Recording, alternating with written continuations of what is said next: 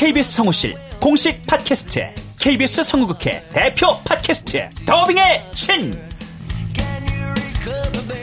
우리 할아버지께서 늘 이렇게 말씀하셨지.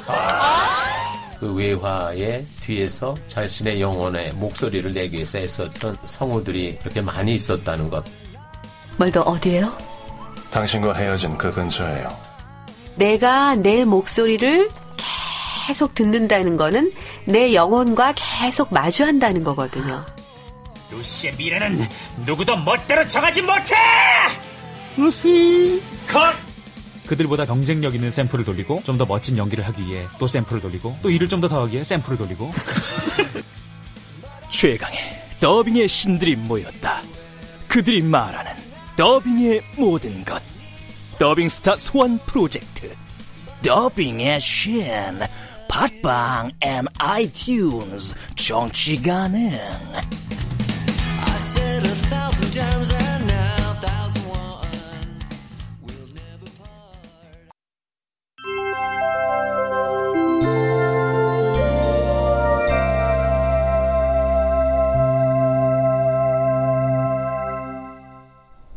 라디오 극장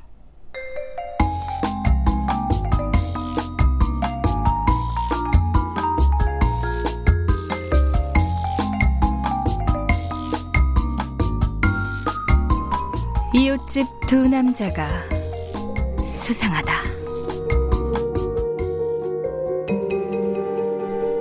원작 손선영, 극본 성혜정, 연출 오수진, 열일곱 번째.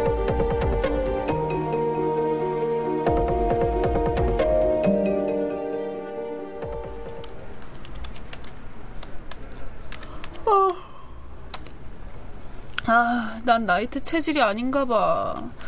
2주에 한 번 돌아오는 나이트도 이런데 나 선생은 어떻게 나이트만 전담해? 저는 체질인가 보죠. 아, 참. 나 선생 얘기 들었어? 209 순정이 엄마랑 현주 엄마랑 대판 싸운 거. 그 방은 제 담당이 아니라서요. 왜요?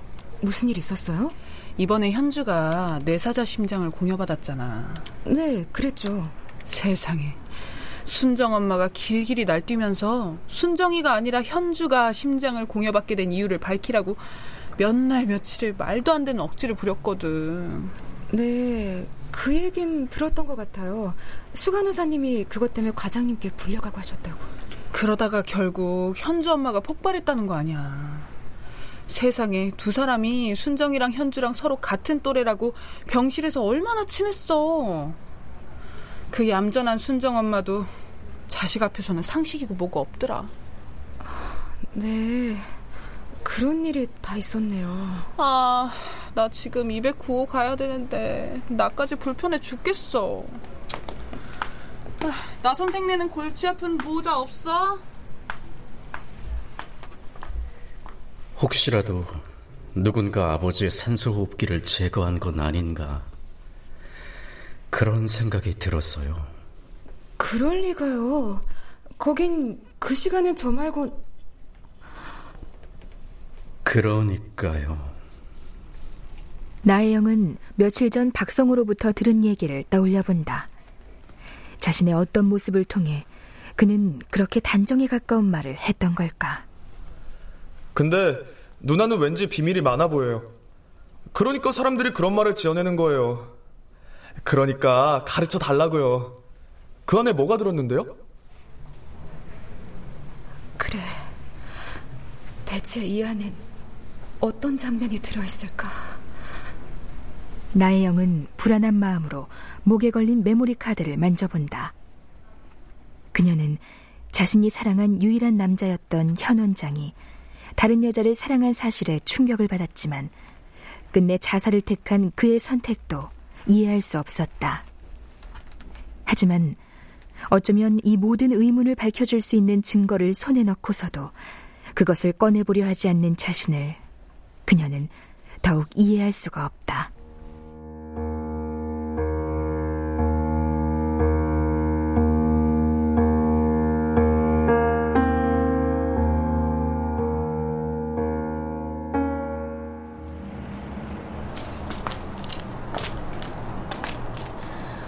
오늘 이은경 수의사를 만나서 엄청난 사실을 알게 된 것 같죠?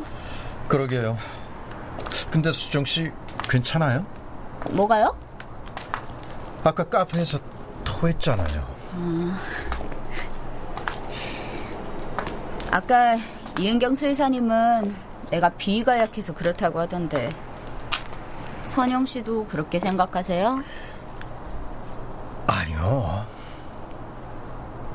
수의사 이은경과 헤어져 집으로 돌아오던 장수정과 손선영은 거리에 멈춰 서서 잠깐 동안 서로의 얼굴을 바라본다. 장수정은 늘 다정한 말투와는 거리가 멀었던 손선영이 오늘은 제법 따뜻하게 느껴졌다. 아까 수정 씨 괴로워할 때 느꼈어요. 음, 과거 상처와 관계 있는 거죠. 아, 나 좀 봐. 또 상기시켰네. 미안해요. 선영 씨가 왜요? 옛날 내가 지운 아이도 아까 본 영화에서처럼 아무렇지도 않게 살이며 뼈며 마구마구 아, 그만해요 수정 씨 참 항상 고맙단 말 하고 싶었어요 뭐가요? 내가 고양이 죽인 범인 잡자고 했을 때 순순히 오케이 해준 거 그리고 또 또요 여기까지 함께 와준 거요 갑작스런 감정의 기복을 이기지 못한 장수정이 손선영의 손을 잡았다. 그때였다. 어, 너희들 딱 걸렸어. 역시 이제야 내 전략이 효과를 발휘하는 건가? 아, 또 무슨 비약이세요? 손선영은 슬며시 장수정의 손을 놓으며 오현리에게 눈을 흘긴다. 수정아, 계속 노력해라. 이 자식이가 언젠가는 넘어올 날 있을 거야. 뭐 어쩌면 이미 넘어갔으면서 아닌 척하는지도 모르고. 저 그런 거 아니거든요. 저도 아니거든요. 음, 아니긴. 아 그럼 길 가다가 갑자기 남의 손을 덥석 잡을 이유가 뭐가 있을까? 아 왜? 선영이가 손꼽이라도 봐달라대? 못 살아 정말.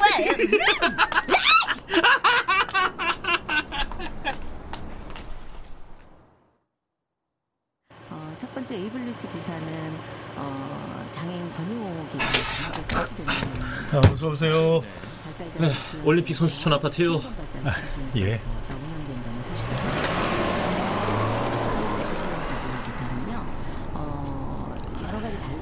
선수촌 아파트는 사신 지 오래되셨어요? 아, 오래됐지요. 아, 88 올림픽 끝나고 입주했으니까. 아버지 돌아가시고 그 집을 제가 그대로 물려받았거든요. 아, 그러셨군요. 새벽 2시가 넘은 시간. 정상우는 마포에서 태운 손님이 올림픽 선수촌 아파트로 가자는 말에 다른 때보다 특별한 관심을 보인다.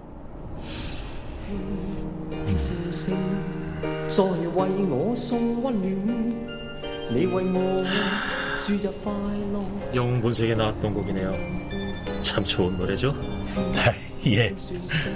이 영화가 끝내줬죠. 제 인생의 모토가 된 영화입니다. 아, 그래요? 그러고 보니 기사님도 연배가 비슷한 것 같네요. 생각해보면 그 시절이 참 좋았는데 말입니다. 그때 그 홍콩 영화에서 보여주던 낭만은 다 어디로 갔는지. 그러게요. 홍콩 영화 보면서 빛나는 꿈을 키웠지만 아이고, 지금은 그 꿈이란 게 먹고 사는 일에 지고 말았네요. 그래요. 어쩌다 보니 꿈은 생존을 이길 수가 없더라고요. 근데 기사님은 그 시절 어떤 꿈을 꾸셨습니까? 저요? 아, 저는 높은 빌딩과 아파트를 내 손으로 짓겠다는 원대한 꿈을 꿨어요. 친구들과 함께요. 그래서 경험을 삼아 무작정 아파트 공사 현장의 막노동판부터 뛰어들었죠. 그 제가 처음 지은 아파트가 바로 손님이 사시는 곳이에요. 올림픽 선수촌 아파트. 아이고 그래요? 아 이거 참 이것도 인연이라면 인연이네요. 아이 그 아파트가 당시 동양 최대 아파트 단지라는 타이틀처럼 어마어마한 규모였지 않습니까? 아 그랬었지요. 전국에서 인부들이 모여들었고 학비를 벌기 위해서 아르바이트 하는 학생들도 많았던 곳이었어요. 정상우는 첫사랑을 만나러 갈 때처럼 설레는 마음으로 상념에 젖는다. 그리고 아주 오랜만에 그 기억의 끝에서 잊혀졌던 이름을 찾아낸다. 장민한. 어쩌면 그는 삼총사였던 휘도와 영재보다도 자신이 꿈을 갖도록 영향을 준 친구인지도 몰랐다.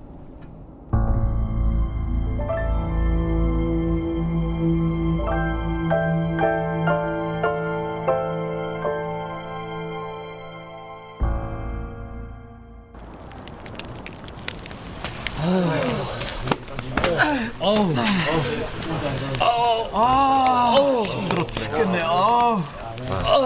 야, 한나절만 일해도 죽을 판인 노가다 판에 왼종이 이게 뭐냐? 에휴, 미친놈. 아, 언제는 밤 12시에 먹는 야참 때문에 야간 작업까지 하자고 한 게 누군데? 하긴 드럼통에 한가득 끓여서 퉁퉁 부른 게 꼭 소죽 같아도 세상에서 제일 맛있는 라면 같아요.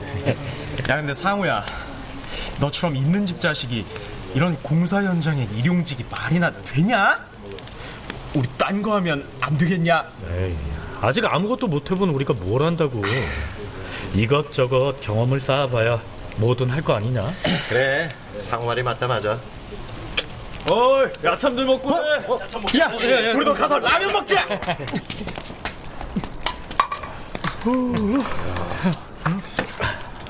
어? 저 친구 또 왔네? 네? 누군데? 아주 서울대 법대 다니는 친구인데 장민환이라고 재밌는 친구야? 오. 야, 넌 언제 저런 인텔리 친구를 사귀었냐?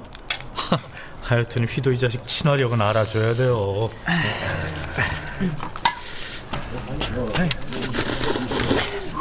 너번에 친구?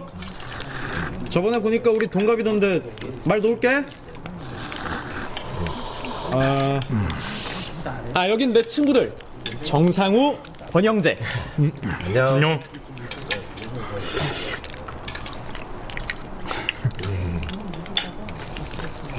음, 야, 홀, 홀대, 홀대. 너 왜 이런 데서 일하냐? 사실 우리는 군대 가기 싫어서 이러고 있는 거거든. 뭐 앞으로 뭐 할까 구상도 하고 있지만은. 음. 나는 부르주아 되기 싫어서.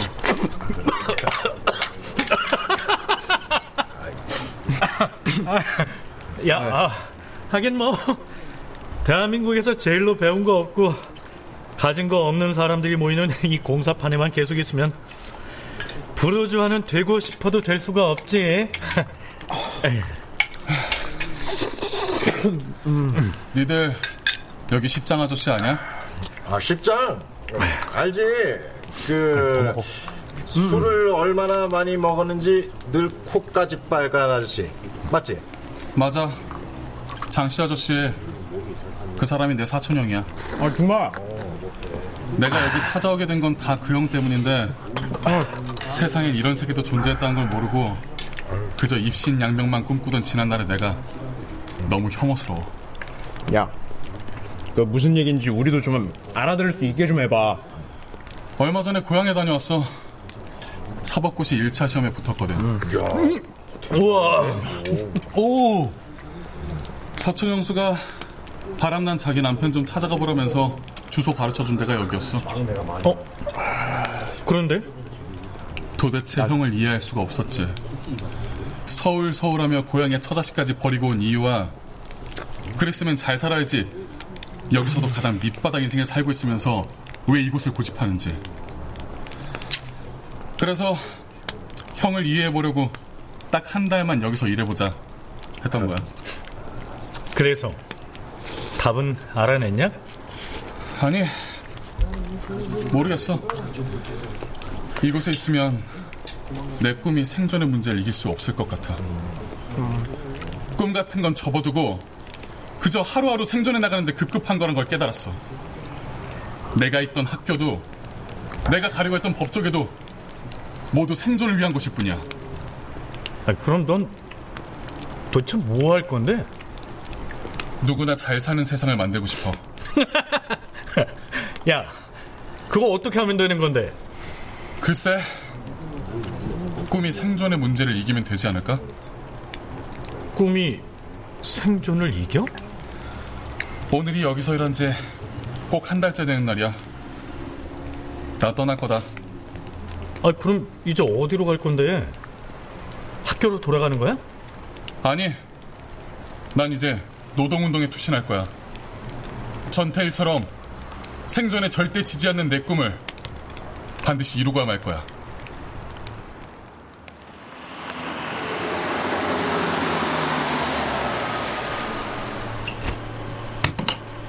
네, 기사님 덕분에 즐겁게 왔습니다. 수고하세요. 네, 안녕히 가세요. 정상우는 모처럼 옛 추억에 사로잡혔다가 기억 속에서 찾아낸 아련한 이름 하나를 가만히 읊조려 본다. 장민환. 넌 지금 어디서 뭘 하고 있니?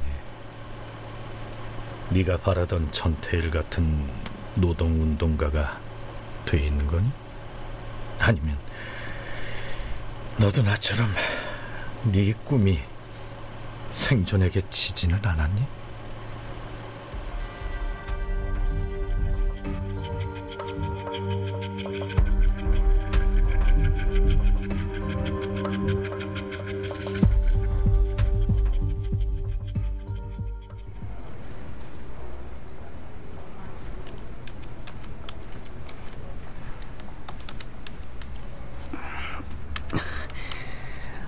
엄마, 오늘은 좀 어떠세요?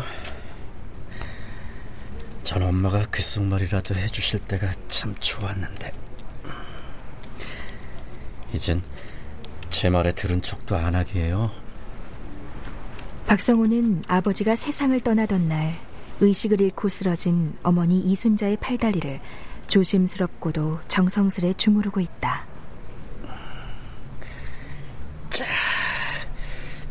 시원하시죠? 이제 주무세요. 아, 영자 씨, 안 주무세요? 불 끄지 말까요? 아, 네. 자, 하던 일 마저 하고 제가 끌 테니까 주무세요.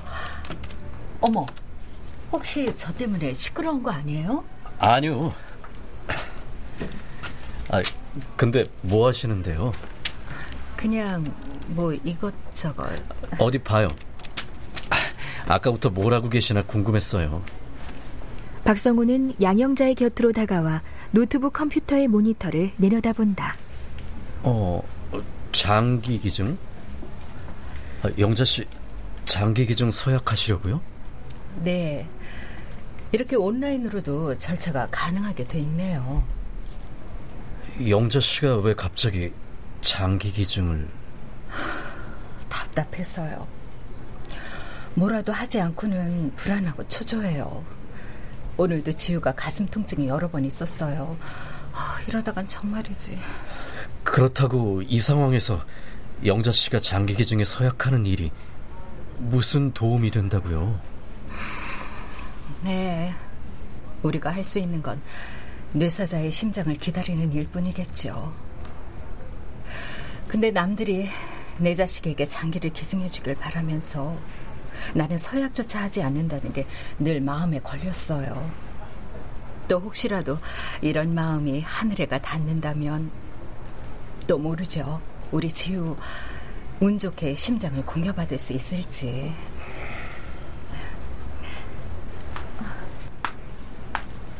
지우, 아까 가슴 통증은 어떻대요?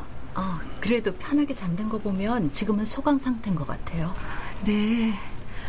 근데 뭘 그렇게 열심히 보세요? 어머, 지우 어머니도 장기 기증 서약자세요? 아, 지금 가입 절차 중이에요. 어, 근데 나간호사님은 장기 기증에 대해서 좀 아세요? 네, 저도 장기 기증 서약자예요. 그, 그, 그러세요? 방금 자신도 장기기증 서약자라는 나혜영의 말에 순간 206호 병실의 공기가 미묘하게 출렁이는 걸 나혜영은 느꼈다. 하지만 그것이 무엇인지는 정확하게 알 수가 없다. 특히 자신을 보는 박성호의 눈빛은 마치 마음의 동요를 숨기려는 듯 지나치게 무표정한 포커 페이스였다.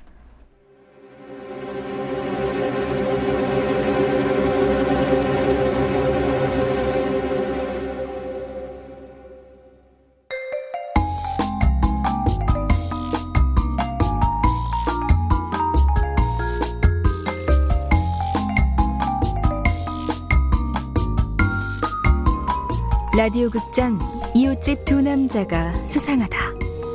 손선영 원작 성혜정 극본 오수진 연출로 17번째 시간이었습니다.